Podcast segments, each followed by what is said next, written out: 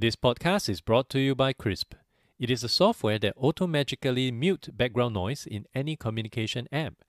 No more embarrassing dog barks, traffic noises, crying babies, and family chatters when you're doing your calls from home or the nearby cafe. With Krisp, those noises will be muted and your caller will not be able to hear any of them. Not only is it able to remove background noises, it can also even remove the ones coming from your caller. So all you get is high quality audio without the distractions. Krisp supports any devices and over 800 apps such as Zoom, Teams, and WebEx. Try out the world's best AI powered noise cancelling technology for free. Simply go to adriantan.com.sg slash crisp to get started. This podcast is brought to you by Grammarly. Compose bold, clear, mistake free writing with Grammarly's AI powered writing assistant. With Grammarly, your grammar will be perfect every time, whether it is a business proposal, emails, or your resumes. It automatically points out grammatical mistakes and provides a one click feature to make that correction for you. From grammar and spelling to style and tone, Grammarly helps you eliminate errors and find the perfect words to express yourself. Grammarly works on Gmail, Twitter, LinkedIn, and all your favorite websites. It even works on your phone and tablet too. Now everyone can be a great writer and write brilliantly. Get started for free and find out what you can accomplish with the power of Grammarly at your fingertips. Go to adriantan.com.sg slash Grammarly to download Grammarly onto your devices today. Welcome to the Adrian Tan Show. This is my podcast where I have deep conversations with the people who are enabling organizations to become ready for the future of work. My guests include a mindfulness coach, the folks behind Singapore's most popular investment app, and many more. They all have one thing in common, and that is to level up your organizations through your people. Welcome to episode 34. It's been a long time since my last podcast. I hope everyone had a great start to the new year, and I'm so happy to be back here with a new guest. My guest today helps organizations to grow globally.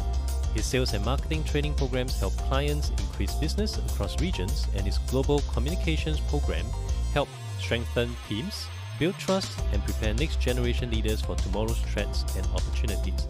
His first book, The Accidental Business Nomad, a survival guide for working across a shrinking planet, is available worldwide in hard copy, ebook, and audiobook formats. In 2006, he moved to Singapore and opened the TSL APAC operations and build a team across the region. Please welcome my guest, Kyle Hegarty. Hi, Kyle. Thank you for coming on to the show. Hey, thanks for having me. I'm really excited to speak with you today because uh, for the longest time, my podcast has been featuring guests who are in HR technology, suppliers of services, all related to HR. But you will be the first author that I'm actually speaking with. So I'm really excited. Fantastic. I'm a first time author. So it's first for all of us here. Good to know. So I have I managed to finish your book. It is really, really interesting. Uh, so, Carl, I'd like to start off by understanding about how you actually ended up in Singapore. What were you doing before, and the kind of journey that you've been through to motivate you to write this book? The- sure, yeah. The, the book was deliberately titled Accidental Business Nomad just because my journey in some ways was accidental, as are many. I was working in Boston doing lead generation. My, my background is just being a sales and marketing guy, helping companies build pipelines. And I was interested in expanding the business overseas. I had no idea how to do it. There was some momentum there. This was back in 04, 05, so a while back. And I basically got ahead of myself and I just said, look, to my clients, we can do this in in Asia. You know, as blanket and generic as that sounds, and surprisingly, a number of clients jumped on it right away. They said, "Yep, if you're if you're doing Asia, we we're in. Let's go." And before I knew it, I ended up having more clients and, and business that was focused on the APAC region, doing lead generation, than back in North America. So hopping back and forth on flights became crazy and I figured I had to really make a go at this. So ended up putting my roots down here back it was 2006. See, and uh, so the premise basically is to help become the sales office for companies or principals who are based in North America and try to distribute the items in Singapore. Do you also sell to other countries around the region besides Singapore? Absolutely. So the yeah the, the the big picture, the business was to help foreign companies, mostly Western, it happened to be, but expand into new markets. And so the real focus for the last fifteen plus years has been this West Western companies expanding across, in this case, Southeast Asia. So that would also include like Australia uh, or Australian companies expanding into Southeast Asia and helping them figure that out. So we were supposedly at the at the time we were the sales arm for companies. It was almost like you just outsource the thing before you decide to go in and do it directly. Uh, and over the years, uh, very quickly, what I learned and what others continue to learn is that there's a lot of differences, not only in just how business is done, but in culture, language, rituals, how you build relationships. And so over the years, I started evolving my thinking about that. And I realized that there were a lot of companies that were make individuals making the exact same mistakes over and over again. Uh, so I wanted to write this book just to tell some of these stories. Some stories get a little bit provocative and a little bit edgy, and, and they're not the most politically correct things, but they're real. And that's why I wanted to write this, just because I felt that there's a lot of cross cultural books out there, but quite frankly, a lot of them come, come across the, the examples seem almost just pre, like just made up or, yeah, contrived. So I, I, I thought, okay, let's let's throw this cross cultural world some real world stories and and and see how people react to them. And, and that's really something that I kept reading over the different chapters in your book, which is mistakes after mistakes that you encountered uh, over your adventure when you first landed here in Singapore. And, and it really started off with the project manager that you first hired, a lady whom you felt could really should really have pulled out her socks. Could you elaborate more on that story? Please? One of the and, and I wrote this story because I've seen this happen so many times. Where um, in this case, let's call it a foreign leader, executive manager ends up hiring a group of people from you know from different cultures. So in this in this example, this was an American manager who may, who hired a Singaporean project manager, and it was really looking at the the culture clash, the behavior style clash, and how that can very quickly turn into problems to the point where the relationship falls apart and you end up finding like you're constantly having to rehire, retrain. And and I see this happen from small businesses all the way up to large, this almost this like revolving door of talent. And what I hear if you if you look at it from the expat, the foreign perspective, the first thing that you hear is people saying, "Oh, these locals don't know what they're doing. They don't get it." And so it's like, well, wait a minute. You know, over over you go through this enough, you go, maybe maybe it's something different. Maybe we're the ones not getting it because there's plenty of local companies doing just fine. Uh, they are having teams of locals doing the exact same work and they're very successful. So when you start thinking about it logically, you realize that a lot of these problems are actually the outsiders who are trying to figure out these markets and how they need to adjust. That was kind of this thing that I'm continually wrestling with and trying to figure out not only for myself but for other companies. You know, here in 2021 we've got a lot of foreign businesses, a lot of expats are leaving because they either have to or you know as as, as companies are are cutting back, but they continue to have these problems managing each other and and you know I think I think foreign companies do wrestle with the the culture clash that happens not just in Singapore but but all over the world. So these are things that I kind of I, I like to look at and, and tell those as stories just to see try and isolate where do these where do these mistakes happen? What's the moment? And then what can people do to correct them Mm, and we definitely jump into that to learn more. You started your adventure around 2004, and given right now we're in 2021, based on your observations, many of these problems still prevalent, and what are the common ones that are still being done, yep. even though it has been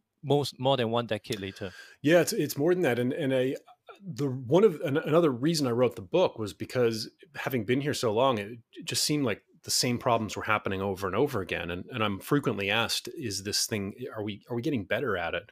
And my somewhat skeptical, pessimistic answer is no, I'm, I'm not seeing a lot of improvement or I'm not seeing a lot of change here.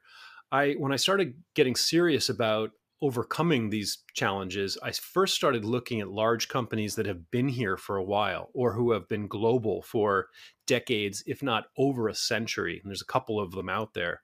And so I figured they would have the answers. They would be the keys to this. And that actually is a lot of the large the the large consumer companies, you know, the the brands that we can all think of that that have been here forever, who are now just really global companies, and you'd start talking to them and looking, and and they're bringing expat executives in.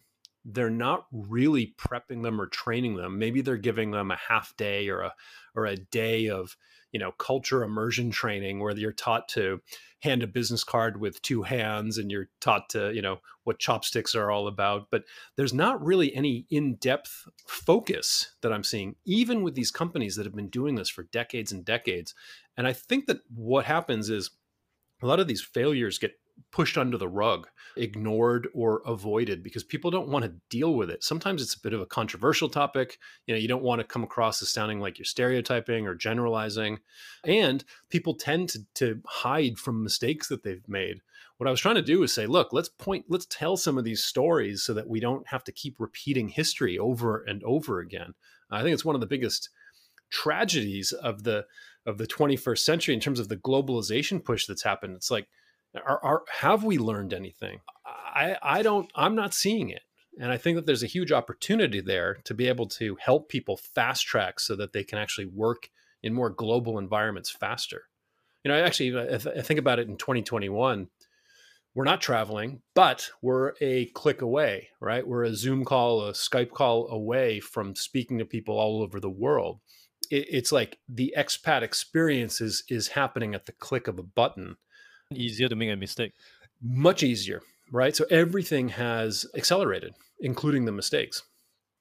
Yeah. Right. And and learn you definitely did. In the book you had advice from so many different people across the different chapters and also seen how some people actually evolve. Yep. And I noted uh, one very interesting story where you made a trip to Philippines and gotten some insights into how a fellow, I would say much somewhat a competi- competitor in in how he deal with uh, the locals. Could you share some insights on that? It was just the call center chapter where he was he was adjusting messaging based on on cultural data. So in one of the things that happened to me early on was I found a call center in the Philippines where there were trainers and the people would come in and you you you'd get this group of people and oftentimes it would you you'd it was assumed that the call center challenges were sometimes because of the accent. So you you go in and you'd see accent training, which was kind of this funny thing, and I think it still happens here, where they try and neutralize the Filipino accent or they try and neutralize the Singaporean accent to make it more Western sounding. And with people who had been doing this for long enough, we know that it's not an accent problem. There, it, it's not the words; it's the underlying approach to business and to how communication actually happens. What he ended up doing, this this trainer, he took cross-cultural data that has been studied for decades and it's looking at these differences. And this gets to some some people find this controversial. What what the data suggests is that there are different communication styles and different working styles in different parts of the world. At a high level, you could argue, you know, Philippines is a indirect communicating culture. They kind of talk around an item in terms of ways to get to a point or solve problems. It, it's more about nuance and reading between the lines versus, say, in the US, which they pride themselves on being much more direct for the most part. So, what he ended up doing was training callers not on accents, but on cultural communication traits and he ended up building this very rudimentary software that took took this cross cultural data and it essentially turned it into a giant formula. And so, if a caller was calling into the United States, the call guide, the script, would actually adjust for for that audience based on the communication, based on the the data set that he was looking at. I thought it was just an interesting idea. Didn't it, it, it like anything, you know, you, you can't solve human soft skills with hardware and and tech right? Tech you got to be very careful with technology. It's, it's not the answer for everything. But it was a really interesting starting point to start thinking about these different communication styles these different working styles. And the more you put that data set in the back of your head it was a good starting point to be able to kind of adjust in real time depending on who you were talking to. And i spent some time writing about these call centers because I felt like it was like the ultimate petri dish of cross cultural communication. You've got, in some cases, tens of thousands of people on the phone speaking to people all across the planet hour after hour. And there was a ton of mistakes being made but also a ton of lessons being learned. So that's that's why i spent some time digging into that and looking at that more carefully and this sounds like a very interesting idea to approach this kind of problem by tackling all these communication cultural issues again being mentioned in the book yep. on how people so in, in, in many countries, in the countries that you pro- probably uh, are familiar with, a yes means a yes. But in some other countries, a yes may means a maybe, or a yes may means a no. And, and I think this approach really works really well and tackle the problem straight on versus the Slapdragon approach, which was mentioned very early in the book. I had uh, I had this client years and years ago, and he he was from from Texas, and he I don't know if he had traveled at all, but he was interested in Asia, like so many people are, in terms of the growth expansion. And he wanted to take his software and just cut and paste it and sell it all across Asia. And so I he hired me to be his marketing and sales guy here as as to get started. And he lacked a lot of curiosity and interest in any sense of localizing I was telling him, you know, we can't use your existing material. It doesn't, it won't work over here. You're using American spelling. You're using baseball imagery. People generally don't really care about baseball here. And you're making yourself look very much like a US or North American centric company. And he got really frustrated at that. And he just said, you know, just slap a friggin' dragon on it and make it Asian, and that'll that'll solve the problem. And I've ever since I, I, keep telling the the book was originally supposed to be titled Slapdragons, and and just because I loved the idea of just this sort of ignorant, possibly racist kind of comment that that was a failed attempt at covering over all of the nuance and complexity of growing growing a business globally. And I, it was to me it, it, embodied the core mistakes that people make both from a product level but also from a mindset level. So i can just come anywhere in the world and use my exact same management style and you know i'll i'll talk about dragons and that'll that'll get me locally you know that'll get me in with the locals. It's like that that's not how life works and, and I really appreciate the fact that you are so honest in getting feedbacks and advices from every, anyone, even writing them on napkins because you don't have any writing material to write them on. And from the most unlikely group, a group called the Centurion. Could you share a bit more about who this group are and why what makes them so famous or notorious? Even even mentioning the Centurions gives me like this lingering headache from a hangover. The Centurions were the the stereotypical classic expats here, a uh, bunch of guys who would meet up once a month and go golfing. And oftentimes, uh, these were guys located in places like Singapore and Hong Kong, and they would go into Indonesia or Malaysia where it was cheaper. And they just caused all sorts of havoc. I mean, it was the classic expats behaving badly story. You know, we we all know of those types of stories. What I found was that there was a lot of insight. You you know if you looked beyond the chaos and the uh, massive amounts of drinking there were people with a lot of knowledge and experience and i ended up learning a lot from them. So the, the centurions were named centurions because they were all such bad golfers. They averaged 100 shooting 100 or, or higher per round. So that was that ended up being called the, the centurions group don't know if any of them are still around. Hope I, I don't know, but there were a couple characters there who, on the surface, they just behaved terribly. But when you'd actually talk to them, they not only knew a lot, but were very well respected and well liked, even with their local teams. And the irony I was I was trying to point out was that sometimes you get these like perfect looking expat managers, but and you know they're clean cut and all this stuff, but people don't really like them or trust them versus this completely out of control weekend warrior crazy person who comes across as, as as really rude but actually gets the job done and people have respect for him and gets results and it was kind of this weird uh, profile of these characters just to look kind of a little bit deeper than people would typically give them credit for and to find some of the skill sets that were there. Some of them were really good at communicating in, in different ways like using specific storytelling techniques. So i got into the detail of that because i think that there's a lot of lessons that could be learned there. Uh, and then there were other guys who you know i don't know if i, would, I don't want to say they cut corners but they were they they they cut through the corporate BS when when things got really hairy. You know there would be there were the the earthquake in japan or the tsunami in 2004 in indonesia and parts of thailand the attacks in mumbai in 2008 a lot of global companies would have to make very quick decisions but a lot of times people were very scared. You'd have to go have a, a giant meeting in, in headquarters before any decisions were made. And then weeks or you know days or weeks would pass, nothing would get done because everyone was trying to cover their own ass and play it safe. These were the guys that were on the front line actually solving problems in real time, kind of getting past the red tape and I found that fascinating. And I think that the, the book was written before COVID, but COVID would be another example of that, where in February and March, here in places like Singapore and elsewhere, we were getting hit with this stuff.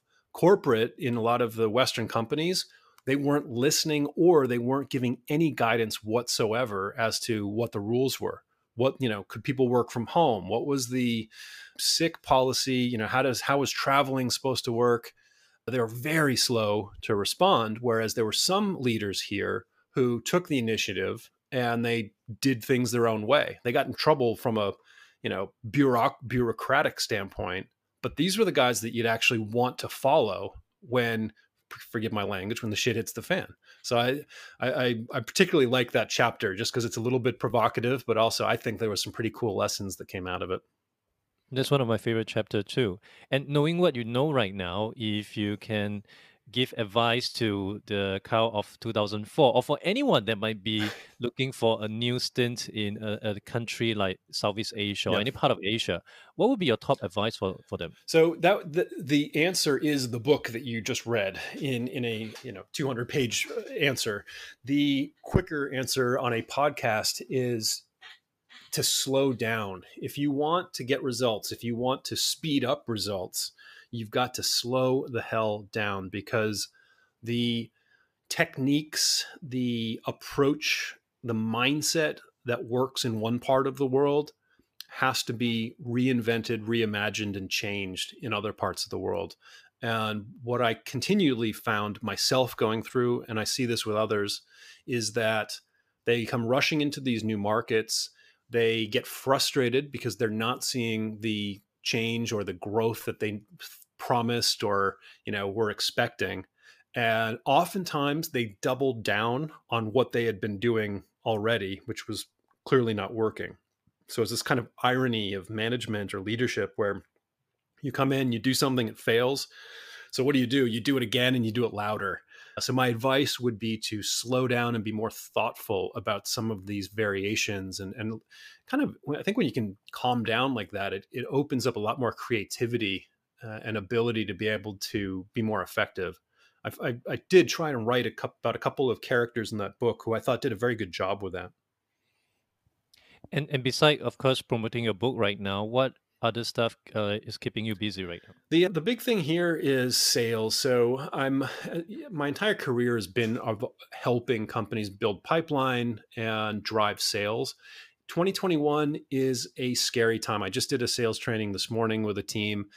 You know, they're doing okay, but a lot of these deals are happening slower and the deal size is starting to shrink and so a lot of companies need to refocus on sales to reimagine and build up their their pipeline in new ways. They've got to do this remotely.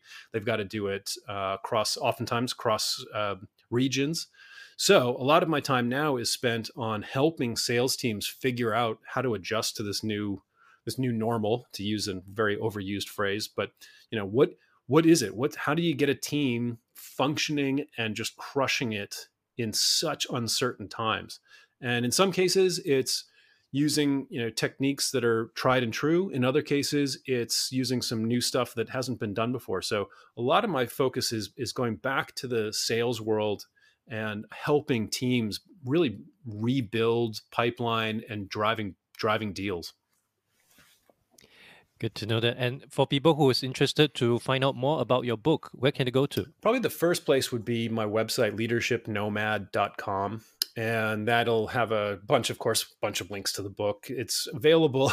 I, uh, I think you have the hardcover. You read a, a, ebook but they they made an audio book of it as well because it went through a traditional publisher in the us and the uk i was joking about it with somebody last night they they had a professional he's like one of the top you know audiobook voices narrate this book i wasn't asked to do it i never thought about it but he ended up doing all of the accents. So there are, you know, there's Australian, there's British, there's Dutch, Chinese, Taiwanese, Singaporean, Filipino. And this guy is attempting these accents. And I don't think he does a very good job, but to the point where it's almost like kind of amusing. Like you kind of kind of have to just go for it. So the the audiobook is kind of interesting just from the accent standpoint. So I kind of had some laughs with that one. And you know, again, it's like out of my hands. I, I don't think I would have done it that way, but I've got to I got to own it. It's my name. It's got my name on it. Just for the bad accent, I may check out the audiobook. yeah, you got to see how a an American decides to interpret a, a Singaporean accent. You won't. It, it's not good. and that's a fun part. Well, thank you so much for making time today. And for people who is interested to find out more about the book, I'm going to put the link to the show notes. And uh, Carl, thank you for your time, and I wish you continued success in your sales training, in your business, as well as your book. Thank you so much, Adrian. It's great ch- chatting with you. Thank you for listening to the podcast. You can refer to the show notes for links to more information about our guests and their businesses. If you enjoyed this podcast, it would be helpful to give a review on iTunes or follow me on Spotify. If you're using Overcast, please hit the star button under the episode. That will help get this episode and podcast out to more people who may find it useful. I'll see you in the next episode of The Adrian Tan Show.